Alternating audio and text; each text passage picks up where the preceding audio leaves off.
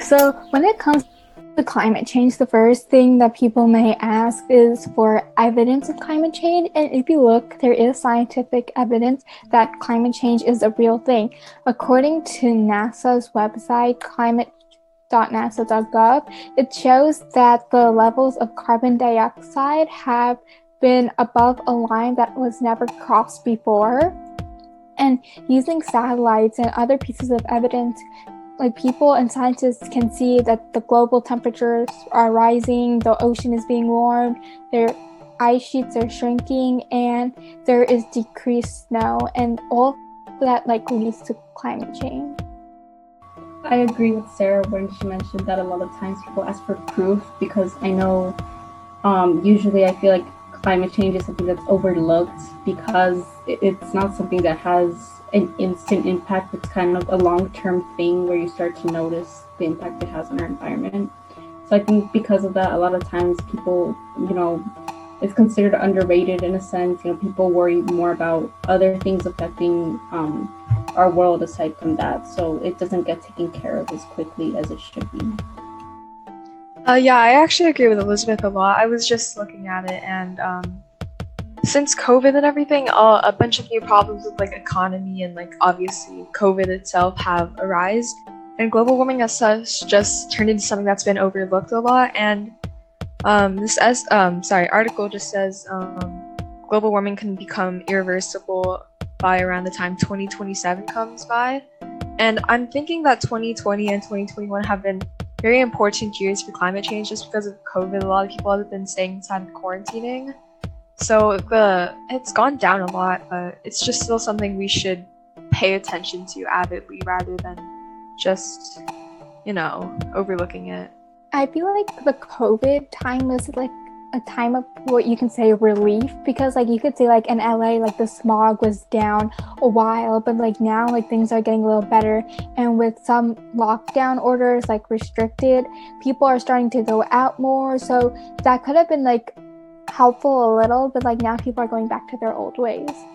I think that mainly applies to um, like air pollution, because I'm thinking like the climate change includes the long term effects that have come from human activity, like um, uh, an entire century of pollution and increasing the amount of carbon dioxide in the atmosphere. So, yeah, the quarantine has helped a bit, and I think it, it is definitely helped in opening people's eyes up to the real issue that the climate crisis is. But I just wish people would take more initiative to help reverse, I, guess you could say, the long term effects that have come over the last 100 years because the things we've done. Uh, yeah, I agree. And just the biggest um, factor that's been making climate change worse has been just a lot of greenhouse gases and gases and chemicals just released by us as humans. So I think that's just something that we should change. And I personally tried working on this myself for a little bit, but you know, it's hard sometimes, but I've been trying. Right, and tying in like um, COVID with, um, you know, the whole global thing and um, climate change, I found a really interesting article that I wasn't aware of. But um, apparently, some researchers um, found evidence that climate change was one of the reasons for COVID starting in the first place. With I know a lot of people we know it's kind of originated with bats and someone eating one, um, but apparently the reason for the bats getting like this disease was because changes in certain vegetation so that's how they acquired coronavirus. So i thought it was interesting because i had no idea global change was was very much tied in with covid and this whole thing. I think that's really cool like a really good thing you brought up because i didn't know that either and like having climate change and like global warming cause something so big now like shows the importance of fixing it. And like other ways that people can like try to like do their part is by using like renewable energy and investing in like energy efficient appliances and like reducing the water waste and food waste. And these seem like easy tasks but like when it comes to the people sometimes they like don't put it into priority. So if everyone tried to do their part then maybe we could see some change. Right like sarah said like little things like buying a different type of appliance like even something as little as that is changing what you own in your house and what you use could cause a big change if a lot of people did it. But I think a lot of times people feel in order to cause change, they need to make some type of big change to their lives. And that's where people don't kind of come through with it or feel, um, you know, they don't have the time or the money to make a big impact or change with climate change. Even going as far as to say, uh, recycle, like your your plastic bottles. I mean, even and even that's contributing to helping the situation. So, completely agree. And there's like 7 billion people on the earth, so if you're per- a person who thinks, oh, I'm just one person, this isn't going to change a lot, I think it's just when you take in like the fact that there's so many people, and if everyone does just a little bit, that'll that'll help so much because there's just so many people, and the little contributions will mean everything also when it comes to like climate change i feel like educating people on like the importance and how big of an issue it is is also very important. Uh, i think that's kind of a problem too because a lot of people still don't like believe in climate change and they think that's like a natural thing that's gonna go away even though like it obviously has its impacts already and like we could already see like what it's doing to our world but some people still like refuse even though there's like evidence right in front of them. A lot of people use the excuse seasons still happen and it's still cold in winter and i just find that so funny because th- there's so much evidence over time with graphs and everything that shows that yes it has gotten hotter and air pollution all of that has just gotten worse over time. Wasn't it like 80 degrees in like december because I was just like, um, it's like 80 degrees, and I'm like, all of December, like it's supposed to be super cold right now. What's going on? And then, um, I don't know where what region you guys live in, but wh- where I live, uh, over the summer, it was 117 degrees one day, and I was just completely shocked. And that was like a record for California, and it was also like in the hundreds for like two weeks straight. And i was like when is this heat wave going to end? I mean it's it's not only like the heat increasing little by little we're finally feeling the effects right now. So I, I think it's even more urgent now that people wake up and realize the severity of the situation. I agree with kelly especially where you mentioned it's been hot during winter um, I went to the snow a few weeks ago and I got there expecting it to be so cold. I bought so many sweaters and I ended up wearing just a jacket and a, a, shirt because I was just getting so hot. Even though, you know, I was sledding and doing a bunch of stuff in the snow, I could really feel the difference from the year before. And I was, you know, shocked like, that, what is going on here? Like, why is it, why am I getting so hot, you know? And I was like, at some point you start feeling the effects yourself instead of hearing it from others and you realize just how big the impact is on us and you don't realize it until it happens to you. And like someone said like people are like it's like they see these impacts but then they're also like oh it was cold the other day so that doesn't mean that there's climate change. So like having them like realize that climate change is a real thing is also something that we should work on and order to improve it. And just while we're talking about this, I feel like we should just be talking about some of the long term effects that will happen if we don't stop it. Um, things like sea level rise because of the melting glaciers, um, heat waves all over the world will happen, flooding, and just habitats, wildlife will all like decrease in like stability. And this will affect us because, yeah, like the food chain, of course, the like places we live, all of that. Yeah, especially like last year, we had a lot of fires, especially where we live. And like not not even only here, like in Australia and other countries, we get so many like natural disasters. I think there was like a record amount of hurricanes in Florida and like the east coast of the US as well. Like all of these like natural events, like they're becoming stronger because of climate change and they're in a way like kind of destroying the earth. And if we still want a place to like live in the next few years and for future generations to have then we should like start working on fixing it. And along with that um i'm not sure if anyone mentioned it but also sea levels rise because the ice caps melt. So that like harms the animals who use the ice caps because like their homes are getting warmer and the sea levels also will affect like us. Like california is a, like a state near the coast that's like if sea level like increases drastically then it can cover parts of like the earth that are supposed to be land and have people living on that. Right i agree. And i know there's like a common phrase that's like there's no backup planet and it is it's true because there's no second home we could go to i mean as of right now there isn't and I know a lot of people, their views are probably like, you know, we have so much time to prepare, we have so much time to fix the errors in climate change. But I think at some point, the effects of it are going to speed up, and that's where we're going to realize, you know, we had all this time to cause change and try and fix it. And, you know, at some point, we're going to have run out of time, and, you know, we have no backup plan. So it really is important how much um, we try and fix this and do even the small policy and recycling could just help even the slightest bit.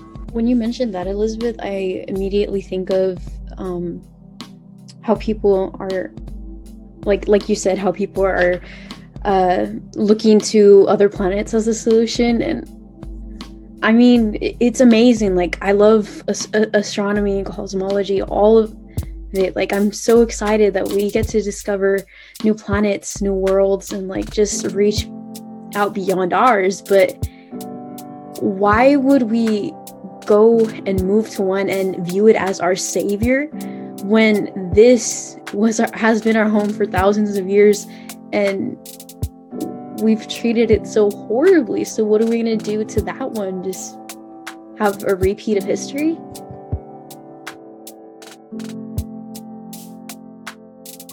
I agree like oh sorry um, like going to a new planet right now for climate change would be, you know, going for like the wrong reason. Just, you know, going to explore would be one thing, and then going just because of the sake of our survival is kind of like, you know, if it gets to that point, then it gets to that point. But right now, we can still do so much to prevent having to go to another planet because we've destroyed the one we were practically handed to. So.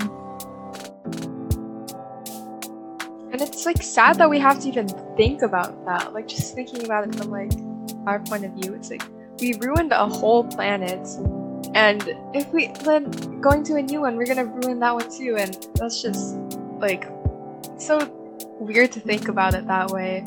So yeah, I just wanted to express some ways we can get people to like help stop the change. I mean, like recycling. Um, there's some places if you trade in bottles, you'll get like money back um, like solar panels. That's like a good way of getting electricity. Uh, like stop using as much water as you do. Just simple stuff like that. I wanted to mention. And like walking short distances, I think it also helps with the amount of car pollution because uh, some people, uh, I don't want to be rude, but they take their cars everywhere, and I, I think it's just unnecessary when you're like like a mile away from the supermarket like you could just bike there and save do a little bit to save the amount of pollution or uh, to reduce your carbon footprint.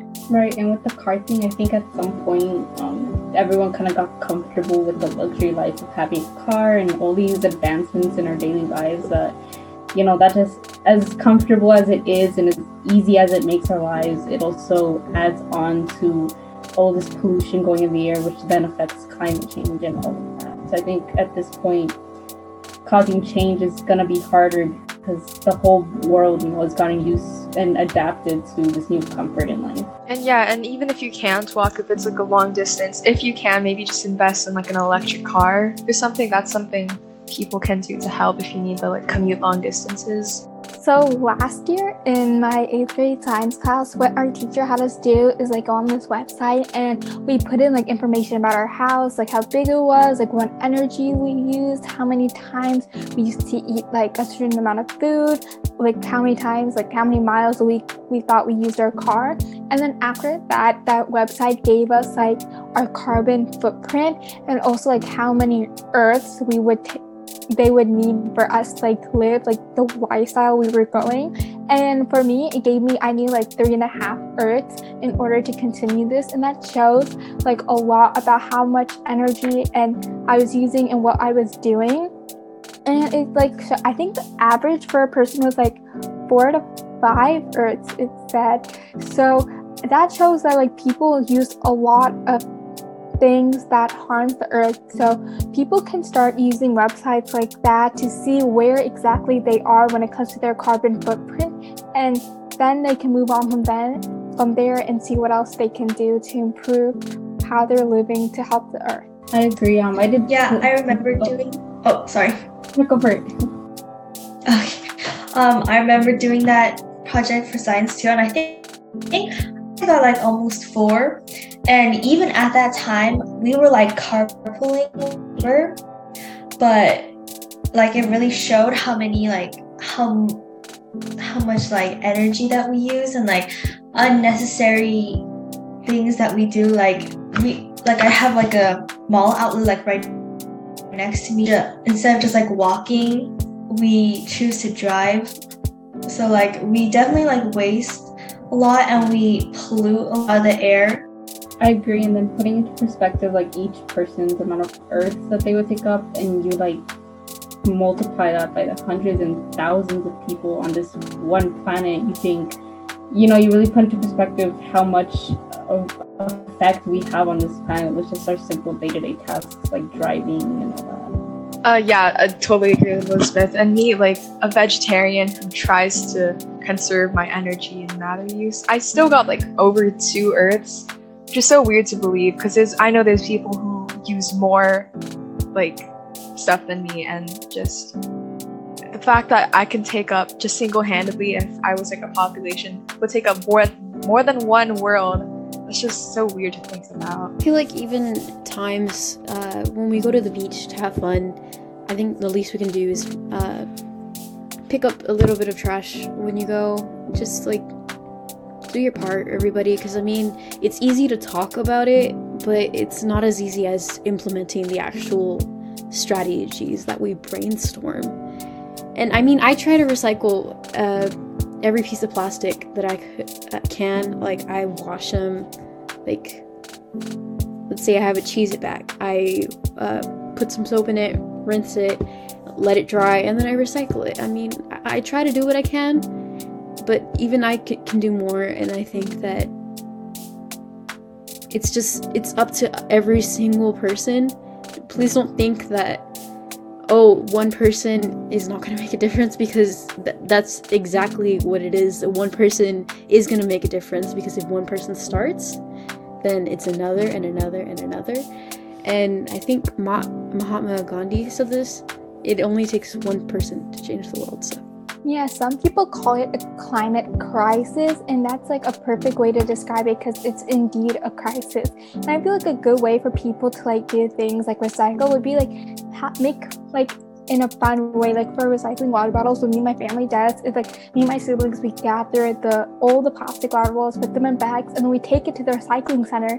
And in return, you get money. And with that money, we usually get some food that we want to eat, like In-N-Out or pizza, and that makes it like a good way and encourages us to recycle. And like with water bottles too, you can like create crafts such as bird feeders and like make it a fun way so that you're helping the earth and doing something that makes you feel. I agree, and then we kind of like the arts and crafts part that Sarah mentioned, like the bird feeders, the water bottles. Um, I think if we implement those fun crafts with little kids at a young age, then we're um, raising the chances of people doing their part to um, cause a positive change in climate change. You know, as they get older, then it's already you know in their mind like to do whatever they can, whether it's pick up trash or you know do little things like recycling.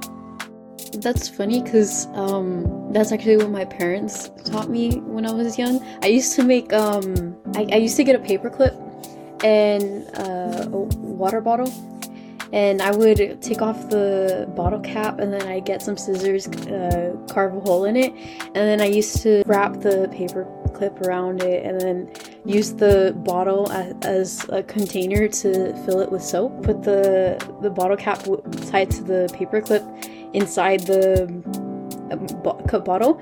And then I would use it as um, a bubble maker, or, or what are they called? Like a bubble well, I don't know what they're called, but uh, I would like use it to blow bubbles, and I thought that was a lot of fun. Yeah, that's really cool. Like, you know, something as simple as that, you know, a kid finds anything, you know, hands on and like something they make very fun and, you know, they love spending time with it. So I think just little things like that um, is some, like a small change, even a small person could make a big change. You know, someone as small as a kid who doesn't know any better, but they're causing the change.